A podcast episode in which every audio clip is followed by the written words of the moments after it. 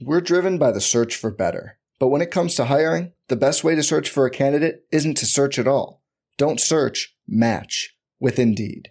Indeed is your matching and hiring platform with over 350 million global monthly visitors, according to Indeed data, and a matching engine that helps you find quality candidates fast. Leveraging over 140 million qualifications and preferences every day, Indeed's matching engine is constantly learning from your preferences. Join more than 3.5 million businesses worldwide that use Indeed to hire great talent fast. And listeners of this show will get a $75 sponsored job credit to get your jobs more visibility at Indeed.com slash BlueWire. Just go to Indeed.com slash BlueWire right now and support our show by saying you heard about Indeed on this podcast. Indeed.com slash Blue Wire. Terms and conditions apply. Need to hire? You need Indeed. This podcast episode is brought to you by Coors Light. These days, everything is go, go, go. It's nonstop hustle all the time. Work, friends, family expect you to be on 24 7. Well, sometimes you just need to reach for a Coors Light because it's made to chill. Coors Light is cold lagered, cold filtered, and cold packaged. It's as crisp and refreshing as the Colorado Rockies.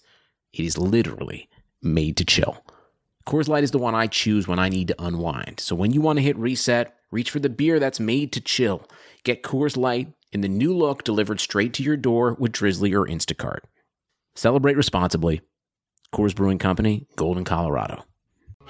Pele leaned in and said something to Freddie. Don't let them change you. Keep working on what makes you different and what makes you special. It was great advice, but it caused me some problems. But what could change Freddie Adu? Soccer is going to explode and it's going to be around this kid. We were the Beatles. Everywhere we went, it was the Freddie show. And with that came the expectation, and with that came the pressure. New episodes of American Prodigy drop Tuesdays from Blue Wire Podcast. Hello and welcome to the Esports Biz Show. I'm your host, Justin Jacobson. This week we'll be discussing college esports. Just as a disclaimer, nothing here is intended as legal advice, as all of the information is for educational purposes only. This week's guest is Dr. Ray Pastore. He is an associate professor and the program coordinator for esports and online teaching and learning as part of the instructional technology program at the University of North Carolina, Wilmington. Dr. Pastore is the faculty advisor for the school's esports club. He holds a PhD in, in instructional systems from Penn State. In addition to teaching, he's an active YouTube content creator and recently published his first book. Thanks for joining us. Thanks for having me, Justin. My pleasure. You know, to briefly introduce the topic, we're now exploring college esports again. College esports has grown rapidly. There's currently over 200 colleges in North America that actively recruit and offer scholarships for esports. There's also a variety of undergraduate and graduate courses in the field. Some schools are offering full degrees or certifications. And the University of Oklahoma even has a Shoutcaster academic development program. There's also a competitive college esports scene that is created similar to college basketball or football, where schools compete against each other in a variety of leagues and tournaments for scholarships and prizes.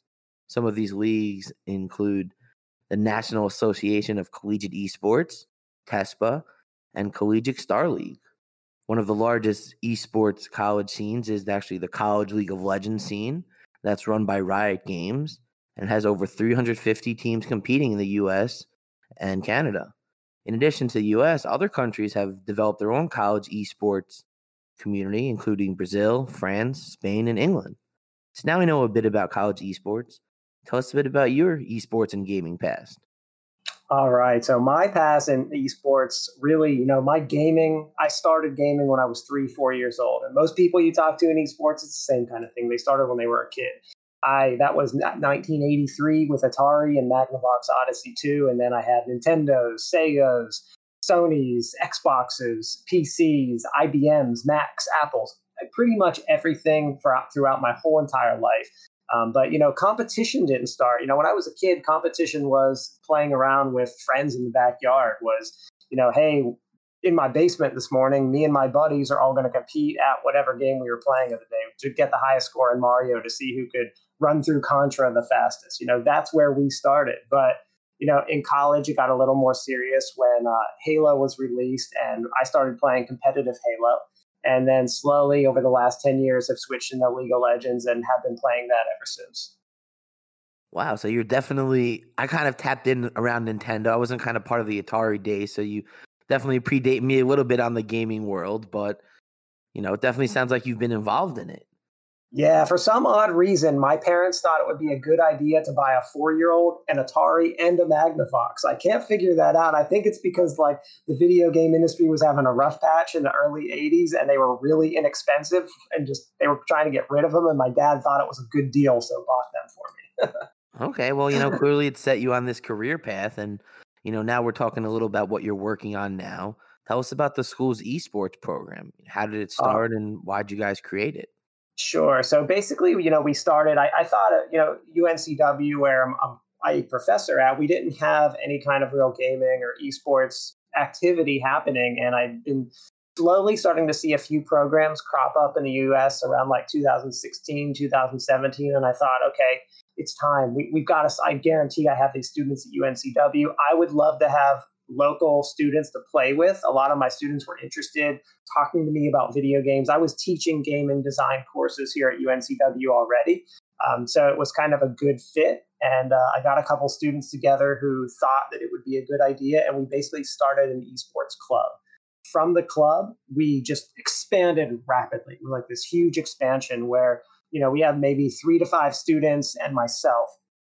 And all of a sudden we connected with a bunch of other gamers who just all were all kind of looking for the same thing. And all of a sudden we maybe a few weeks after starting the club, we had a tournament, a smash tournament with maybe 70 to 100 competitors.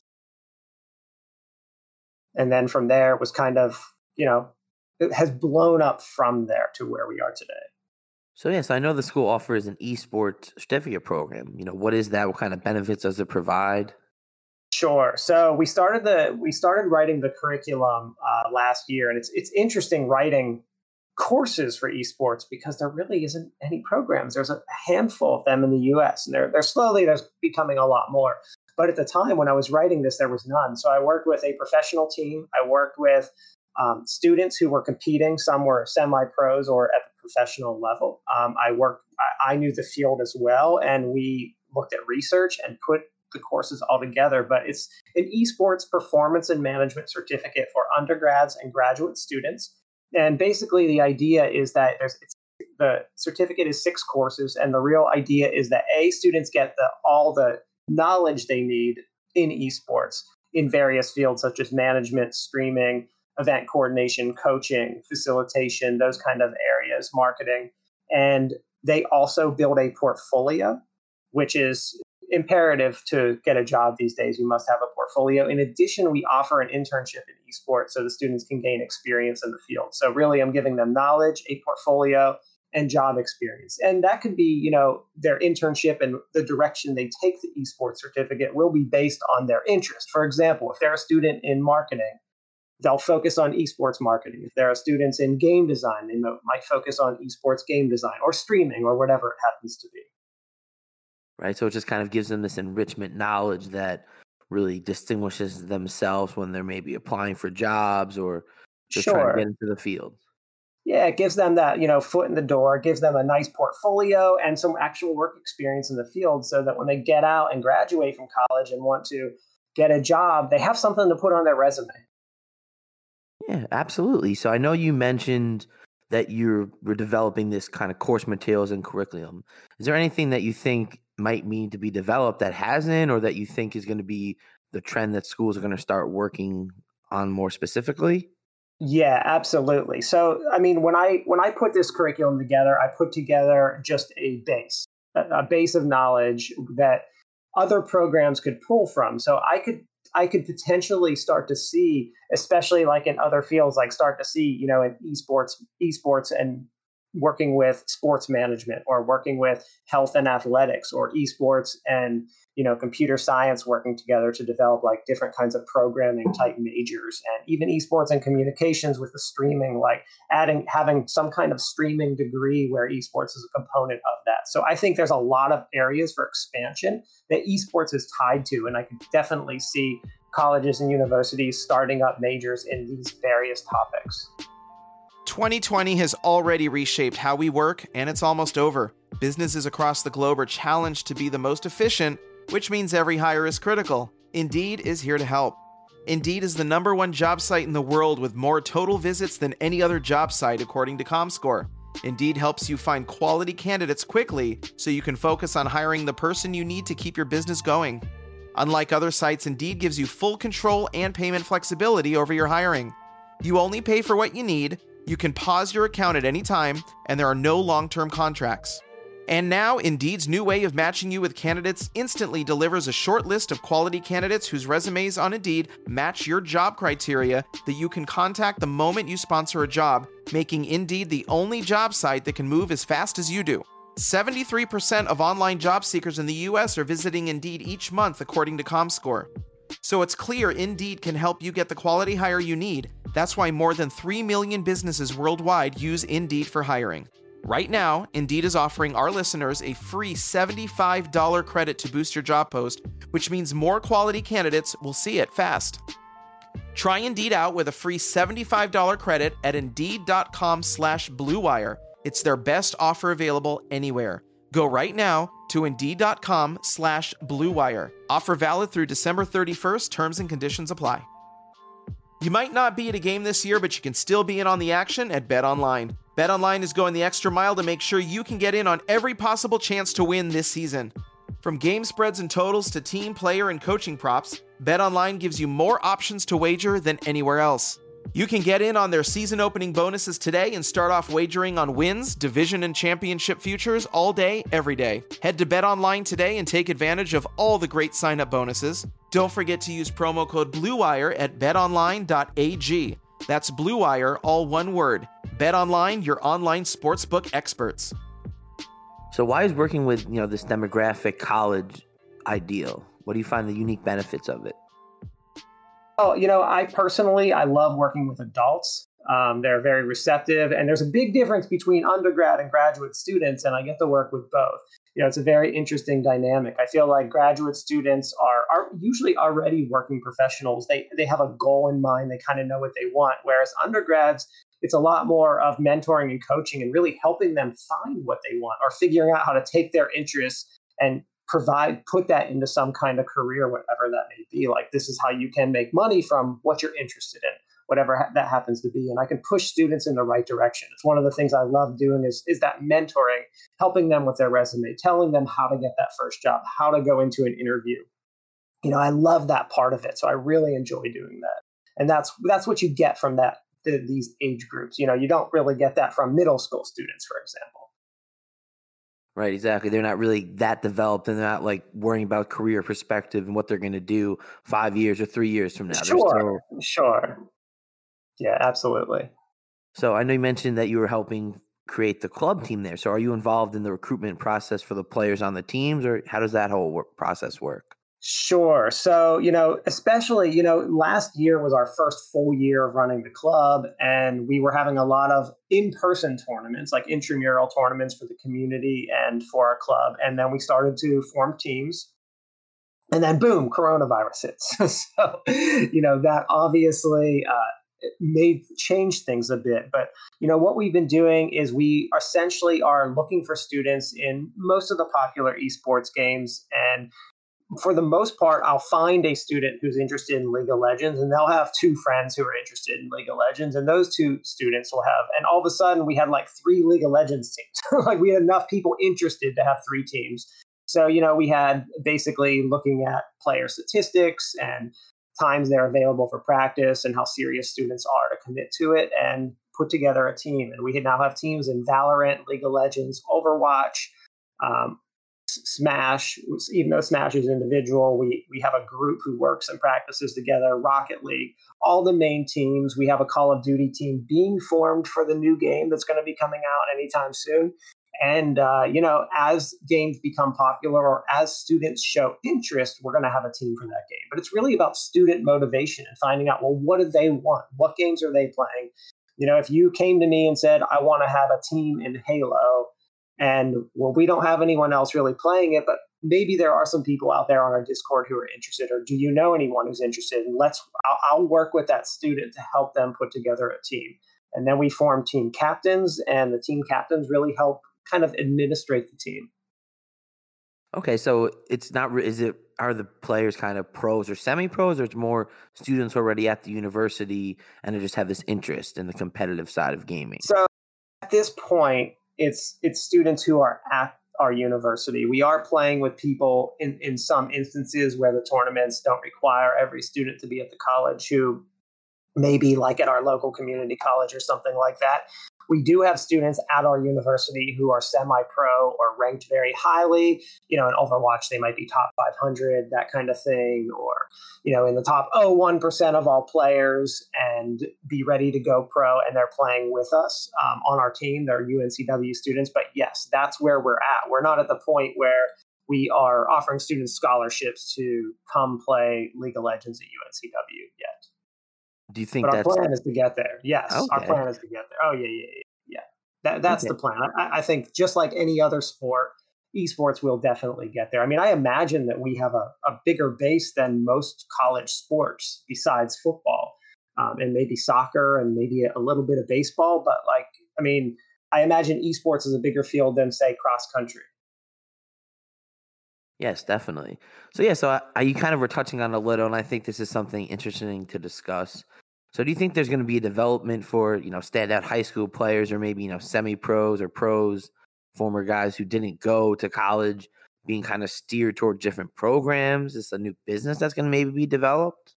Oh yeah, absolutely, and I think they already are to an extent. I think a lot of the a lot of the biggest schools that got in very early um, are definitely recruiting students, giving you know full time scholarship to come play esports and getting them a nice computer and all the great equipment that goes along with it, and basically setting them up. I mean, you know, if you look at free college, is that's a contract right there. That's a could be fifty thousand dollars a year worth of you know pay. So it's it's a great deal for students, and I, I think it's definitely something that's going to be very common in the near future.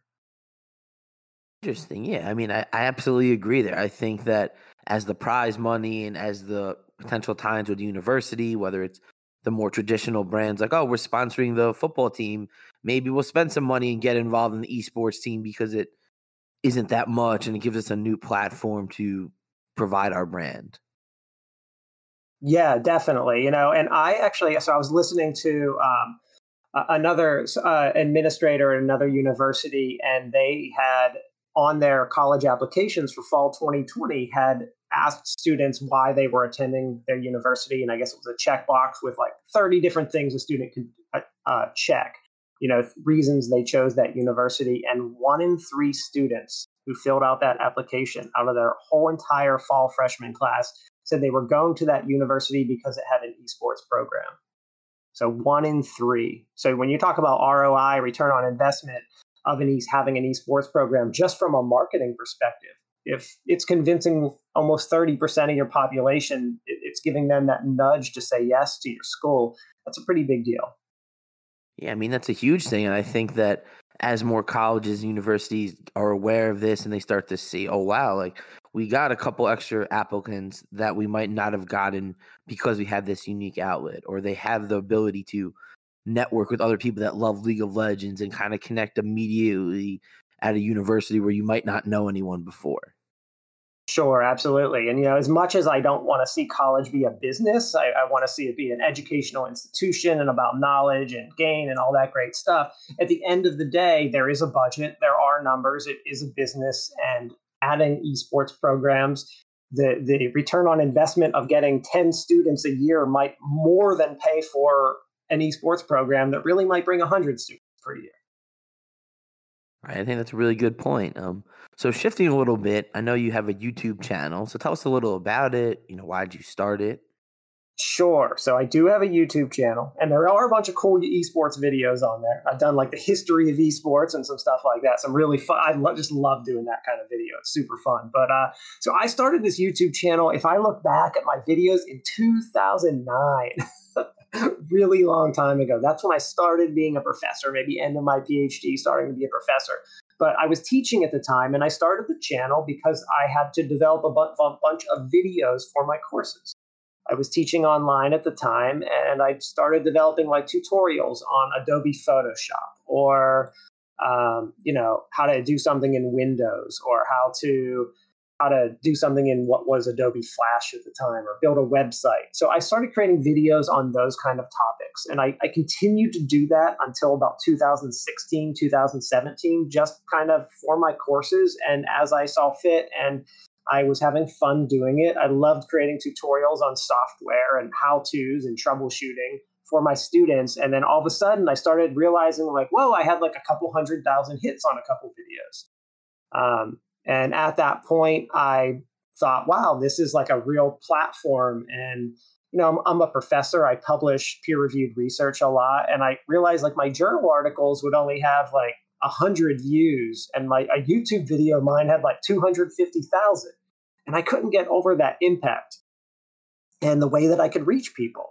And so I really started to shift my YouTube channel from just the, uh, you know, tutorials to actually having content on topics that I was teaching about and interested in. And I just started really creating content about, you know, game development or instructional technology, which is the field that I'm in, which is really like e-learning and stuff like that, how to develop various kinds of e-learning and really just talking about various topics. And now I've gotten into I do a lot of like I'm I'm a huge tech guy. I love tech. I love especially like all the old retro techs. I do a lot of technology reviews um, I review like just all kinds of technology, like cameras and just all the stuff that I have in my lab that I get to play with and just give my opinion on it. I'm not paid to do it, so it's all for fun. Um, and yeah, I just I love it. I love the media. I love video. It's great. I love everything about it. Setting up the lighting, the backgrounds, the production. I love all the work. It's it's fun. I don't look at it as work, and I have a blast doing it, which is why I've been able to. I think I have like 700 videos or something up there. It's a lot. Well, yeah, I mean, I think that the biggest example that you're kind of mentioning is like the passion and the enthusiasm. It doesn't make it feel like it's work. It's enjoyable. Like even with these podcasts, it's like it's great to get to sit down and have like, you know, a 30, 40 minute conversation with someone and learn some new things about them and really let them kind of spotlight and shine about what makes them unique. And I know your content kind of has some interview features. So, who are some notable people that you've interviewed in the past? So sure. So I, you know, I started my the interview thing is something I've always wanted to do, but I was always nervous to get out there and just just ask someone to do an interview. I was kind of nervous. So one of my so when coronavirus hit, one of my good friends is a disaster epidemiologist who is on you know working with the CDC. He's in charge of several hospitals to combat coronavirus, and he was like, "I really need a platform to uh, you know talk about this to people." He's like, he's like, "You have a YouTube channel. You have a bunch of, of subscribers. Would you be interested in interviewing me?" And I was like, "Oh my gosh, this is awesome! Let's do it!" And we did it, and it went really well. It was a really cool interview. So I interviewed him, and then from there, it just kind of spiraled. And I probably interviewed almost 20 people till now, but each one was a significant in its own way. Like I interviewed the guy who created Pong. He was the third employee at Atari, one of the co-founders, um, literally invented the game Pong, which in, in some, you know, you look at the history of video games, it was the game. It started the video game explosion in the 70s. Like that was it.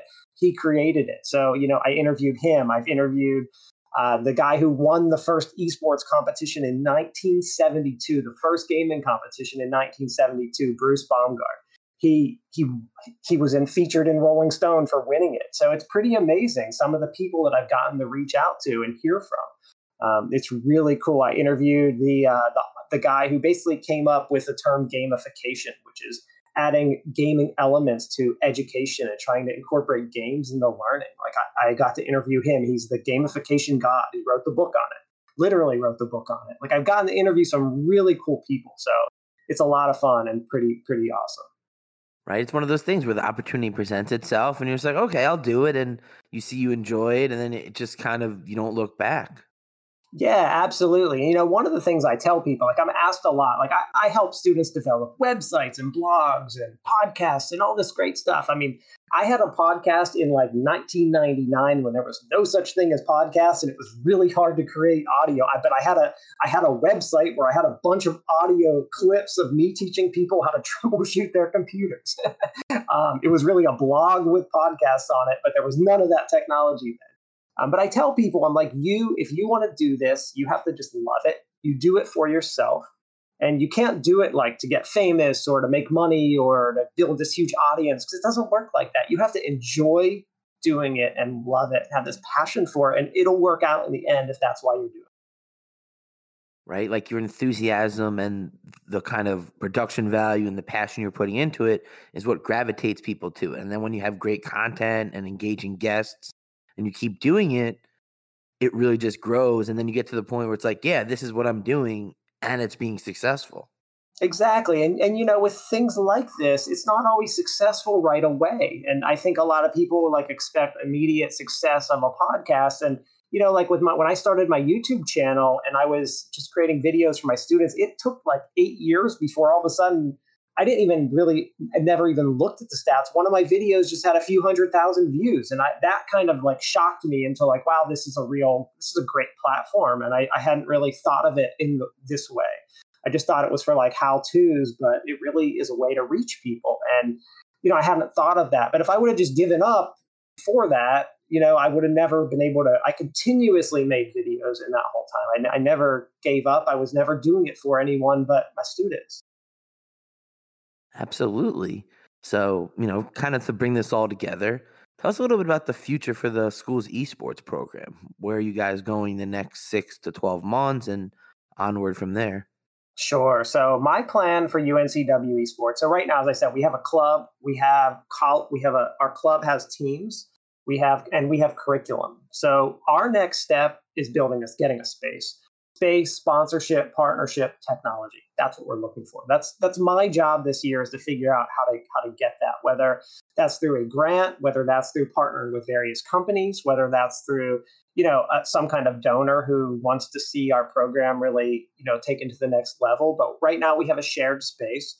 And you know, obviously, we're not using it due to coronavirus, um, but we have a shared space with some limited tech, and a lot of students are just using their own stuff. And a lot of this is we're doing it at home and we really need a nice lab. We really need a place. You know, my goal at, at in within southeastern North Carolina is to create this place that we're seen as a place for esports, not just another esports program. I've been involving the community, you know, working with various community organizations. I've been working with the high schools, making them have their own teams, helping them set up, helping them do everything so that we have like a real network here.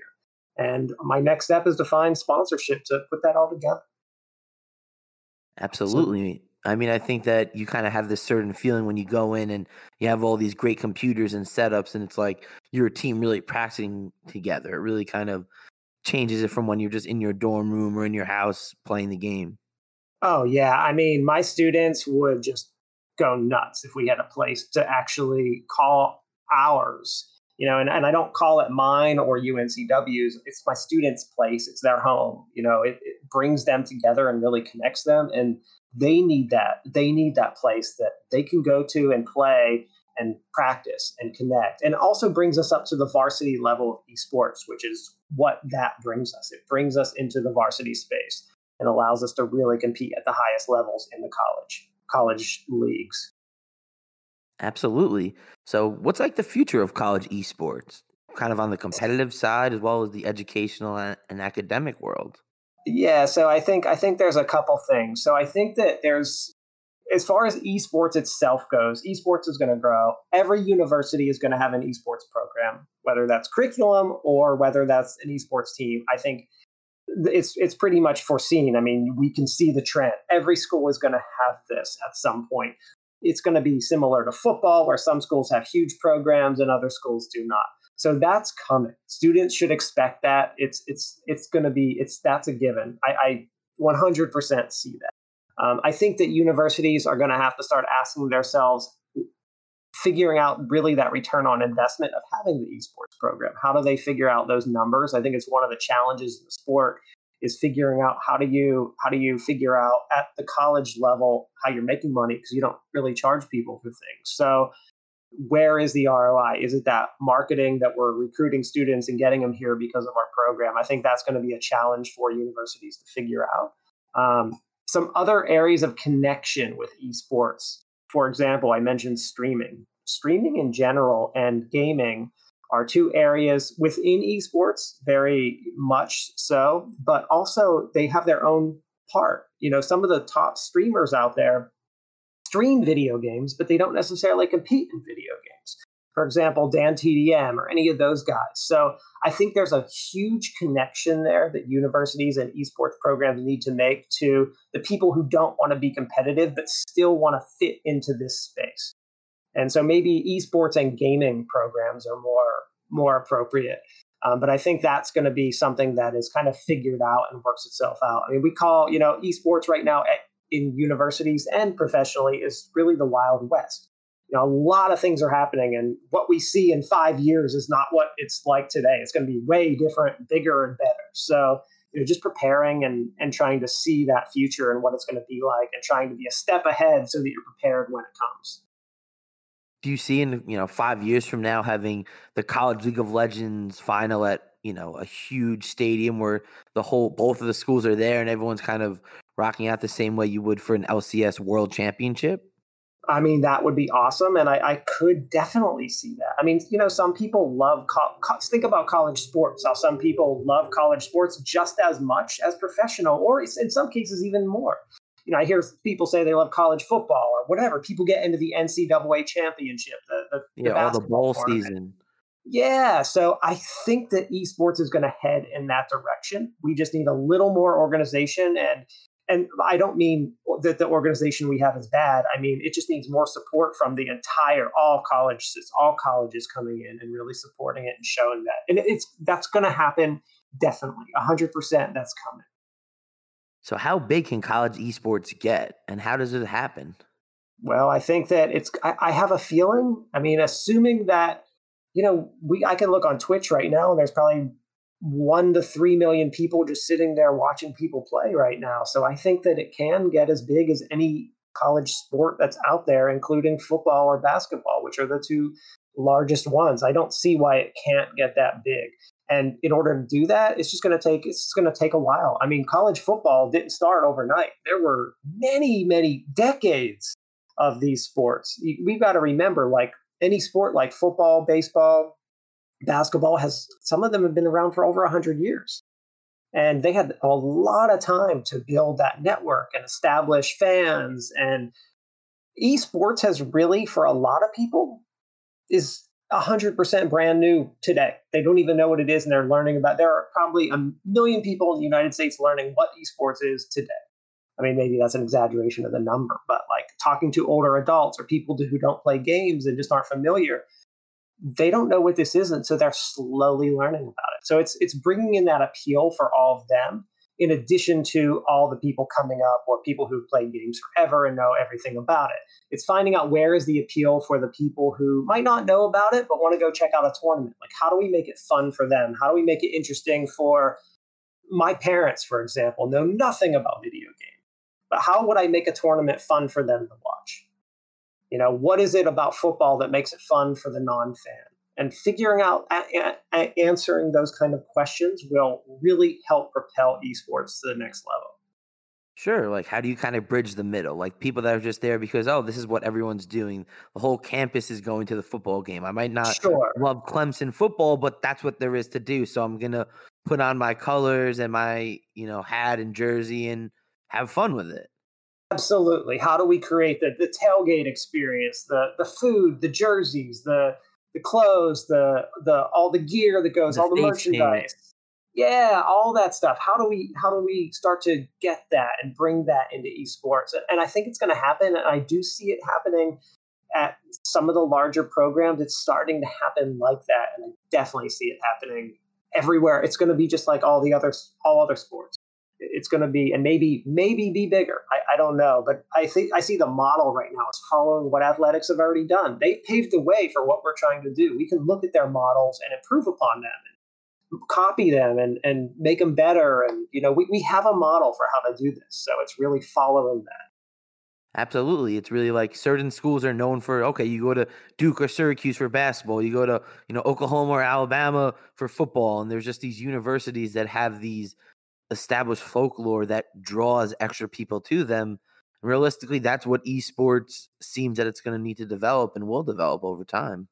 Definitely. And that's, you know, one of my goals building this program is I want to be I want to be a part of that program that is known as that great school for that, which is one of the reasons I'm trying to really not just create a program at UNCW, but expand it to my whole community. So we're seen as this large network. We're seen as a hub for esports in southeastern North Carolina, maybe the East Coast, and maybe the United States. But I want to be seen as that. I, I want to get in early. I want to be known for it. I want to have videos on my YouTube channel about esports. So people are like, when they search esports on YouTube, college level my name comes up and they're like, okay, UNCW, that's a cool place for esports. So it's, right. it's everything I can do to make that happen. I'm trying to do. Absolutely. It's, you know, putting yourself in the position for, okay, we're going to be one of the chief innovators. We're going to do things that not everybody else is doing. We're yeah. going to create an amazing feedback, a professional development process, a great arena to play in, and just try to develop something unique that will distinguish the school from everyone else in the space, as well as just all the other schools in general. It's one of the reasons we started a curriculum and I got it off the ground as soon as I possibly could because the curriculum is still very, very new. There's not many programs out there. It's it's extremely rare. We're I think the only one in North Carolina right now, and probably one of the only ones in the southeast or in the East Coast. I know there were a few other trying to start up this year, and I think they held off because of coronavirus.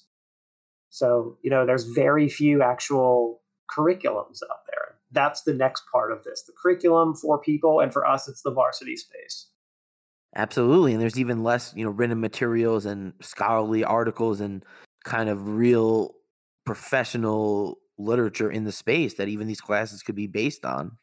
Oh yeah, absolutely. I mean, there's there's very few books, very few, you know, researches is limited, but we have a lot of research on gaming, so we're able to pull from that field. And we have some books on gaming, and we have books on sports. So it's like we have these great models and you know some research out there backing up what we're trying to do. So I think pulling from that and using it to make our case and really bring esports. And the other thing, you know, the whole other part of this that I mentioned earlier is just ensuring that what we're doing is what our students really want you know, I, I keep my, I, I, was talking to someone earlier today and I told them I keep my students involved in every single step of the mm-hmm. process. Every time I'm going into a meeting with administrators, I try to bring a student who's involved in esports at my university. I'm consistently trying to involve them in every step of this so that they have a say, they have stake in it, they have ownership of it. And so that when it's built, it's going to be awesome because they built it not me, not not administrators who see dollar signs, but the students who actually love it. This more organic growth, and I think that's one of the keys to success. Absolutely, it's like it's for them. It's you're not benefiting from it. It's not a school getting all these millions of dollars for the NCAA March Madness tournaments. It's sure. we're gonna set up these amazing opportunities for you to play with people that enjoy similar things as you and have these great experiences that might not have happened if we didn't invest the time and resources in creating these clubs and activities. Sure. And I tell my students, I'm like, you know, I'm creating what I wish was around 20 years ago when I was in college at your age. And I had, when I was in the 80s as a little kid, I had this at arcades, what we're trying to now recreate as esports. That, that's what arcades were in the 80s. There were competitions. People were trying to get the highest score in a game and it was based on whoever lived in your area and was playing on that machine and kids hung out at the arcade it was a cool place to be and that's that's what esports is becoming we're bringing that back and it's really cool to see Absolutely. So, you know, I like to end each episode with my three questions. So, what's your favorite game to watch? My favorite game to watch is League of Legends, and that's because I'm a League of Legends player and I love League of Legends. But you know, I can watch a lot of a lot of games, and I'm a big Halo fan, so I love watching Halo as well. Awesome. So, what's your favorite game to play? Well, that's also League of Legends. I, I keep trying to get away from it and play something else, and I can I can kind of get into another game, but I every time I come back to League, I'm like, oh yeah, this is why I love this game. It's awesome. Okay, I definitely understand that. So, who's your favorite video game character? Oh, favorite video game character. Jeez, I would have to go back to the very, very, very, very early games. Almost even to Atari, the little square that I used to play out in Adventure, which is one of my favorite all time games. Adventure, you were this little square who would run around and kill dragons and collect keys It's probably one of my all-time favorite characters. In uh, there's a programming game called Logo. I don't know if you've ever heard of it. And in Logo, it was basically this computer game in the uh, early '80s, and you would enter in coordinates, and this little turtle, which was this little triangle, would draw a shape on the screen. I love that turtle and Pac-Man. Pac-Man's very classic for me. Okay, so I, am definitely not familiar with the turtle, but Pac-Man, we can definitely, I, I can go, I can vibe with that one. Yes. So you know, thank you so much. Yeah, yeah definitely. This was great. Thank you so much for joining us. Tell everybody where they can find you. Yeah, so you can find me at my website, uh, raypastore.com, R A Y P A S T O R E.com. Um, you can search me, Google me. I am all over the web, so you can find me there. Also, if you just type in UNCW esports, you'll find me there as well and learn about UNCW esports in the process. Exactly. Check them out. They're doing some amazing things down there in Wilmington. So thanks everybody again for tuning in. Make sure to follow me on Twitter, Justin J E S Q, and check Apple Podcasts for all our past episodes.